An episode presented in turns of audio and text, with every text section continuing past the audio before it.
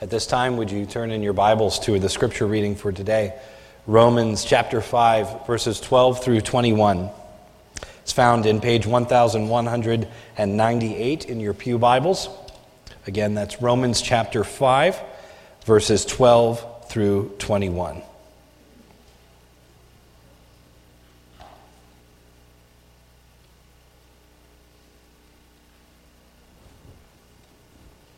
Starting in verse 12. Therefore, just as sin came into the world through one man, and death through sin, and so death spread to all men because all sinned. For sin indeed was in the world before the law was given, but sin is not counted where there is no law. Yet death reigned from Adam to Moses, even over those whose sinning was not like the transgression of Adam, who was the type of the one who was to come. But the free gift is not like the trespass. For if many died through one man's trespass, much more have the grace of God and the free gift by the grace of that one man, Jesus Christ, abounded for many. And the free gift is not like the result of that one man's sin. For the judgment following one's trespass brought condemnation, but the free gift following many trespasses brought justification. For if, because of one man's trespass, death reigned through one man, much more will those who receive the abundance of grace and the free gift of righteousness reign in life through that one man, Jesus Christ. Therefore, as one trespass led to the condemnation for all men, so one act of righteousness leads to justification and life for all men. For as by the one man's disobedience the many were made sinners, so by the one man's obedience the many will be made righteous. Now, the law came in to increase the trespass, but where sin increased, grace abounded all the more. So that as, as sin reigned in death, grace also might reign through righteousness, leading to eternal life through Jesus Christ our Lord. This is the eternal word of God.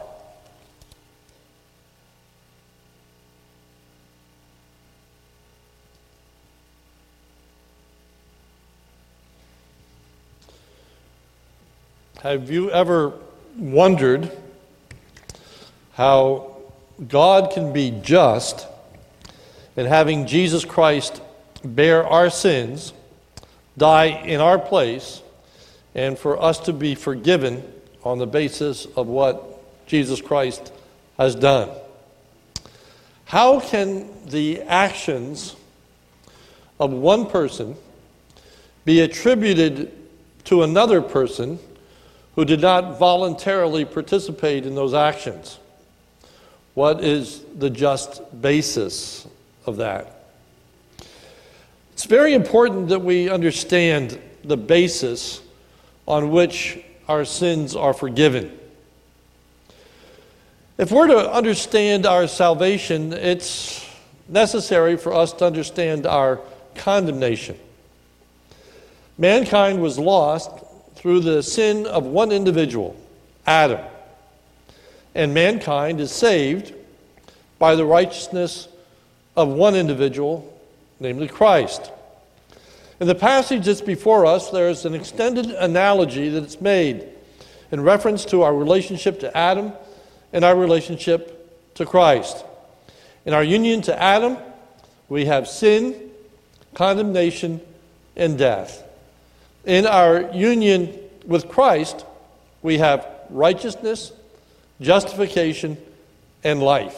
The complete opposite. But what is crucial for our understanding in this text is that the analogy of Adam and Christ is not an artificial or contrived analogy. It is a real, true, vital analogy. There is a true syncretism that takes place in these analogies.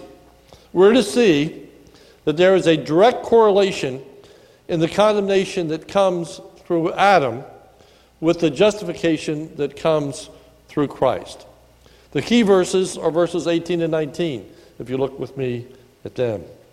Romans 8, 5, 18, and 19. Therefore,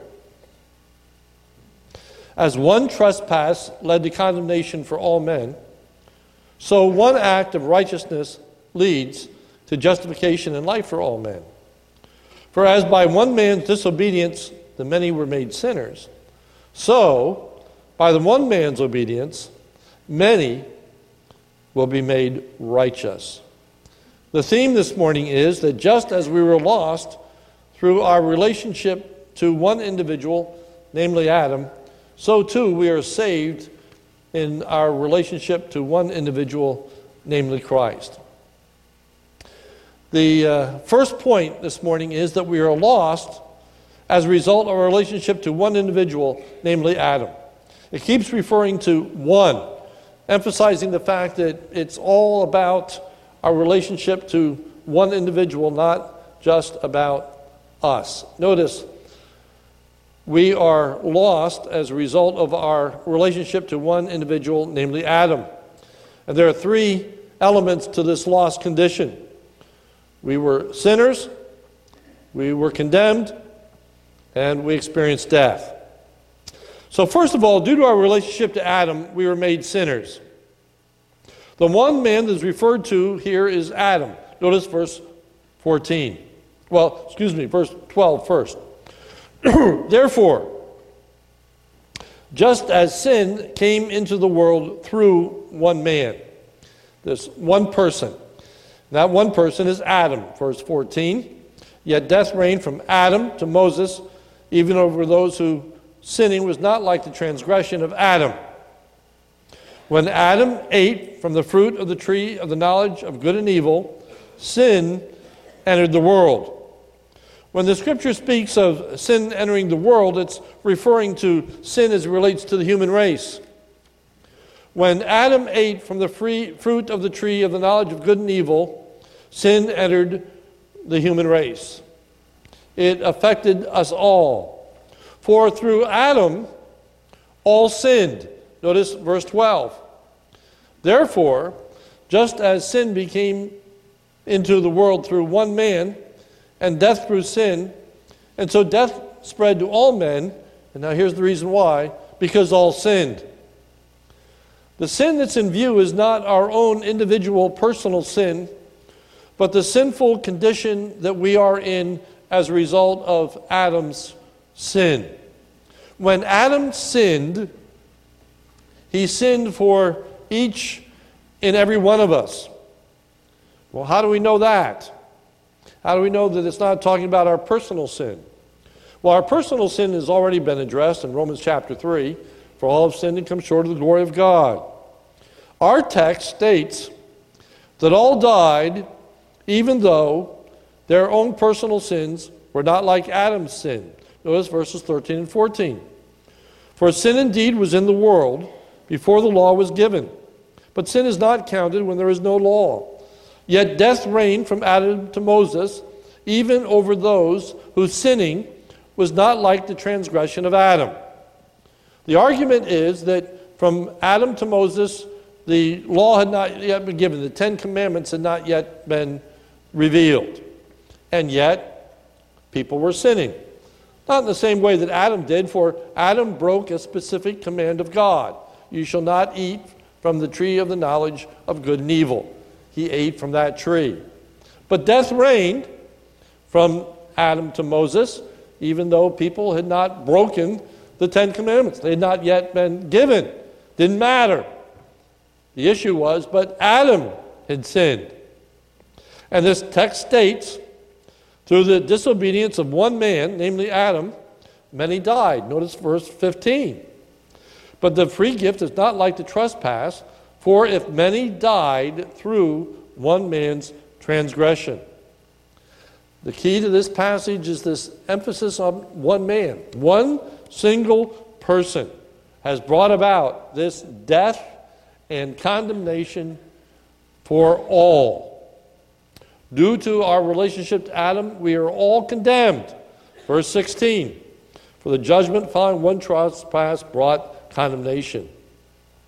We stand under God's judgment. We're condemned along with Adam. We share in his condemnation. And in our relationship to Adam, we experience death. Notice verse 12. Wherefore, as by one man sin entered the world, and death by sin, And so death passed upon all men. Why? For all have sinned. But it's the sin in Adam. We died. There is spiritual death. Jesus said to, excuse me, God said to Adam, The day that you eat from this tree of the knowledge of good and evil, you will die. He died a spiritual death that day. But there's also physical death. Genesis 3:19. By the sweat of your face you shall eat bread till you return to the ground because from it you were taken. You are dust and you will return to dust. And then there is eternal death.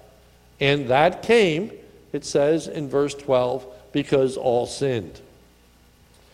So now the question is how do we have a connection to Adam? Why, when he sinned, we are viewed as sinning? And consequently, then, what is our relationship to Christ? Why, when he is righteous, are we collectively viewed as righteous? That's at the heart of this, this passage. Why would their actions be attributed to us?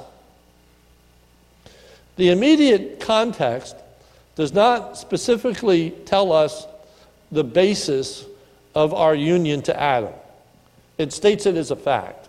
It reveals to us that there is this union that exists between Adam and ourselves, so that when he sinned, we all sin. But the basis of that union is not explicitly stated, but rather assumed.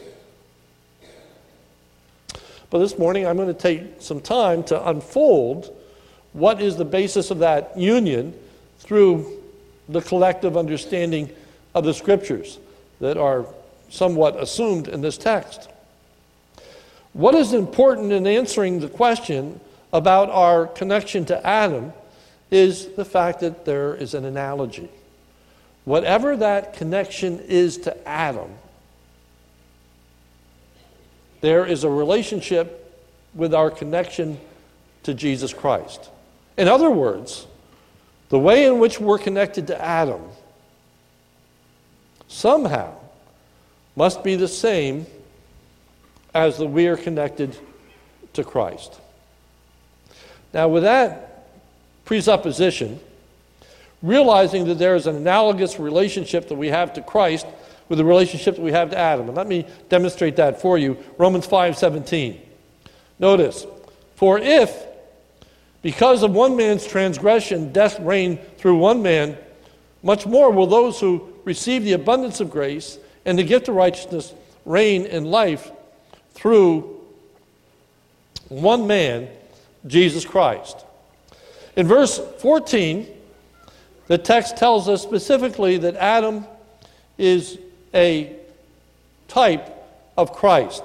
If you look at Romans 5:14, yet death reigned from Adam to Moses, even over those whose sinning was not like the transgression of Adam. Now these words, who was a type of the one who was to come. So Adam serves as a type. He serves for our understanding of the one who was to come, that is Christ. And in 1 Corinthians 15, Christ is referred to as the second Adam. 1 Corinthians 15 22. For as in Adam all die, so in Christ shall all be made alive. 1 Corinthians 15 45. Thus it is written The first man, Adam, became a living being, the last Adam became a life giving spirit. So the connection between the two is very important. The way that we're connected to Adam and the way that we're connected to Christ. So, first, we have a relationship to Adam through a covenant that God made with Adam as a representative of all mankind. We are physical descendants of Adam. However, it is not simply or merely or solely a matter that we are physical descendants of Adam. That is the basis of our relationship to him. There is more to it than that. If it were a matter of merely being a physical descendant of Adam, then sin would have entered the world through Eve. For Eve sinned before Adam did. But the scripture says that sin entered the world through Adam, not Eve. Remember, again, Eve was the first to eat of the tree of the knowledge of good and evil. Our sinful nature and condemnation comes in our connection to Adam, not to Eve. This is one of the reasons that Christ was born of a virgin, so that he would not be physically connected to Adam, but physically connected to Eve. That he would not stand in a place of condemnation, and so he is not a part of Adam's lineage. But it's important to understand that Adam was our representative in a way that Eve was not. And furthermore, if our relationship to Adam were simply physical, then the relationship would not explain our relationship to Christ and how his righteousness can be accounted to us. For we are not physical descendants of Christ, we are not part of his physical lineage. So it can't be just the fact that we are physically related to Adam. There must be more than that. It's also helpful to keep in mind that this argument is in keeping with the overall tenor of the book of um, Romans. We have just gone through a lengthy section in which it was demonstrated that the promise to Abraham was not to his physical seed but one had to be a spiritual descendant of Abraham. Whether you were a physical descendant, you still had to have faith, or whether you were a non physical descendant, you could become a descendant of the promise by faith. So it wasn't just a physical relationship to, to Abraham. So all of this is very consistent. God made a covenant with Abraham, and he was our head in that covenant. That covenant is referred to in Hosea chapter 6, verse 7, which says, But like Adam, they transgressed the covenant. They have dealt faultless, uh, faithlessly with me, with me. So, Adam transgressed the covenant. He was not to eat from the tree of the knowledge of good and evil. He did. And when he did, we did because he was our representative. Now, the first thing that we could say is that's not fair. That's not right. Why would Abraham, uh, excuse me, why would Adam be our representative? Why, when he sinned, did we sin? And we would say, that's not fair. I would submit to you that Adam was a very good representative for us. Uh, he did reflect what we would do. And if you ever think in your own mind that, that how do I know that? How do I know that if I were in the garden, that I would have eaten of the tree of the knowledge of good and evil? Uh, how do I know that he really represents me? Well, we know it from the testimony of Scripture. they, like Adam have transgressed the covenant. We know it from the testimony of Scripture, for all have sinned and come short of the glory of God. And we know it from our own experience. Who is going to sit here today and say, I have never sinned? 1 John 1 9, if we say that we have not sinned, we are a liar. Every one of us has sinned. Every one of us sins, even though we know the consequences to sin. Every one of us knows, every one of us sins, even though we have the Holy Spirit in our lives convicting us. Every one of us sins, even though we have this wonderful relationship to Christ through faith. If I sin now, with all these advantages, we can know for certainty that I would sin when I was in the Garden of Eden without all those advantages. But that's really actually neither here nor there. For the real issue is the fact that this covenant was made, it existed, and he was our representative.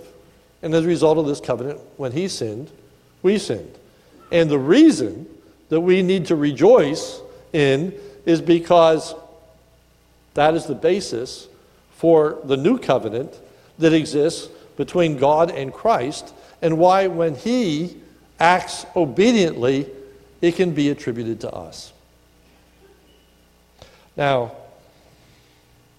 the Word of God tells us that there is a covenant that is to be made, a new covenant, Jeremiah chapter 31.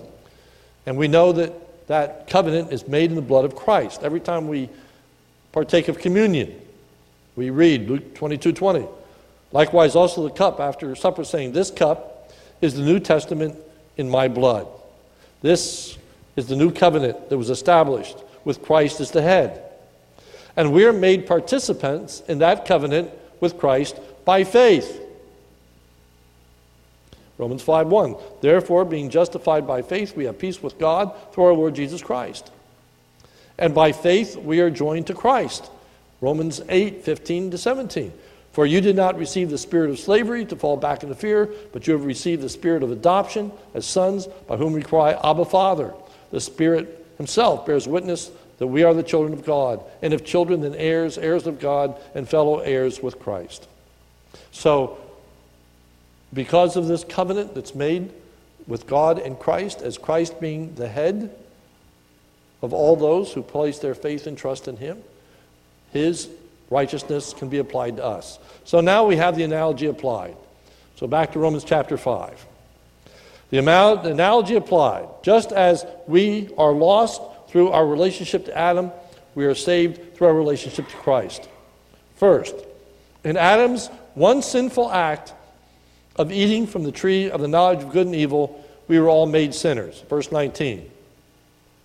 For as by one man's disobedience the many were made sinners. B. In Christ's one act of obedience, many are made righteous. Romans 5:19. For as by one man's disobedience many were made sins, so by the obedience of one many may be made righteous. Now the many's there are not equal. The first many is all, the second many is all those that are connected to Jesus Christ. But the fact is that it is the obedience of Christ, death on the cross, that is applied to all those who are partakers of the covenant. Philippians 2 8. And being found in fashion as a man, he humbled himself and became obedient unto death, even the death of the cross. That's what's referring to as the obedience of this one man. It was the ultimate final act of obedience of dying on the cross in our behalf. But there is also a dissimilarity between Christ and Adam. Notice verse 15. But the free gift is not like the trespass. There is a difference between what takes place with Adam and what takes place with Christ. For Christ's righteousness covers not only the sin that Adam committed, but our own individual sins as well. Notice verse 15. Did I say Adam? I meant Christ. Let me, so let me say it right. Christ's righteousness covers not only the sin through Adam, but our own individual sin as well. But notice verses 15 and 16. But the free gift is not like the trespass. Now you need to jump down to verse 16 to pick up on how that's applied. Free gift is not the result of one man's sin, for the judgment following one trespass brought condemnation, but the free gift following many trespasses brought justification. So with Adam, sin passed upon everyone. But when Christ died, he paid not only for the sin collectively that comes through Adam, but he also paid for our individual sin. That's why the, the many offenses, all right? So he paid for the sin under the covenant through Adam, and he also paid for our own individual sin. So, in our relationship to Adam, we were condemned. In our relationship to Christ, we are justified. Verse 18. Therefore, as one trespass led to condemnation for all men, so the act of righteousness leads to justification to all men. In Adam, we stood in a state of condemnation. In Christ, we stand in a state of justification, a place of acceptance with God. In our relationship to Adam, we died. In our relationship to Christ, we live. Verse 17. For if because of one man's trespass death reigned, that one man, much more will those who receive the abundance of grace and the free gift of righteousness reign. Now, these words in life through the one man, Jesus Christ. We have physical life as a result of our relationship to Christ. 1 Corinthians 15 20 22. But in Christ has been raised from the dead, the firstborn of those who are asleep. For as by Adam death came, by man came also the resurrection of the dead. For as in Adam all die, so in Christ shall all be made alive. We have spiritual death in connection with uh, Adam, we have spiritual life in connection with Christ. There is eternal death in connection to Adam, there is eternal life in connection with Christ, which is verse 21. So then, as sin reigned in death, grace also reigned through Jesus, through righteousness, leading to these words eternal life through Jesus Christ our Lord. So, sin, condemnation, death through Adam, righteousness, justification, life through Christ by being in a covenantal relationship to these two individuals. We enter in this covenantal relationship through faith. Through faith, we can be a part of the covenant that exists between God and Christ. Imputation is all about how the actions of one person can be attributed to another.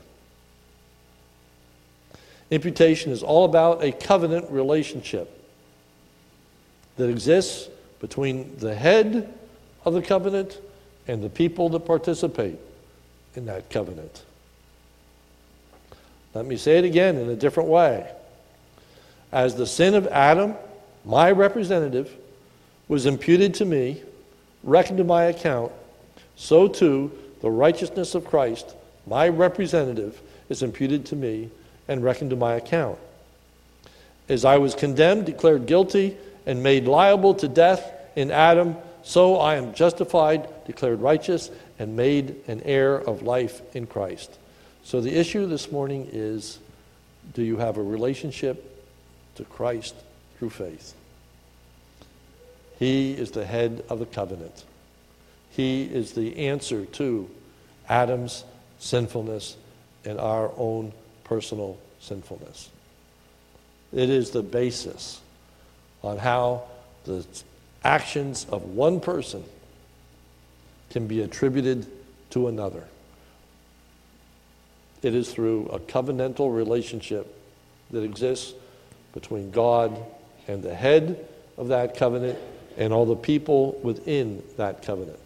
And you are part of the covenant, the new covenant, if you exercise faith in Christ. Uh, I hope that was somewhat clear to you this morning, but it is very essential as we work our way continuing on through Romans chapter 5 and later into the, uh, in the subsequent chapters. But I'm forgiven through Christ because he's my representative. I have his righteousness as I had Adam's sin. Let's pray. I pray, our Father, this morning that you would make these things clear and help us to understand our, our salvation, help us to understand the basis of it. And most importantly, Lord, I pray that if there's anyone here that has never trusted in Christ, I pray that they'd realize that they're without hope. Uh, they are under sin, Adam's sin and their own sin. But Christ's righteousness can be ours by faith. For he is our covenantal head, and we can be forgiven based on what he has done by his dying on the cross, his righteousness, his justification, his life becomes our righteousness, our justification our life. Thank you, Lord, for this wonderful gift. For it's in Jesus' name that we pray. Amen.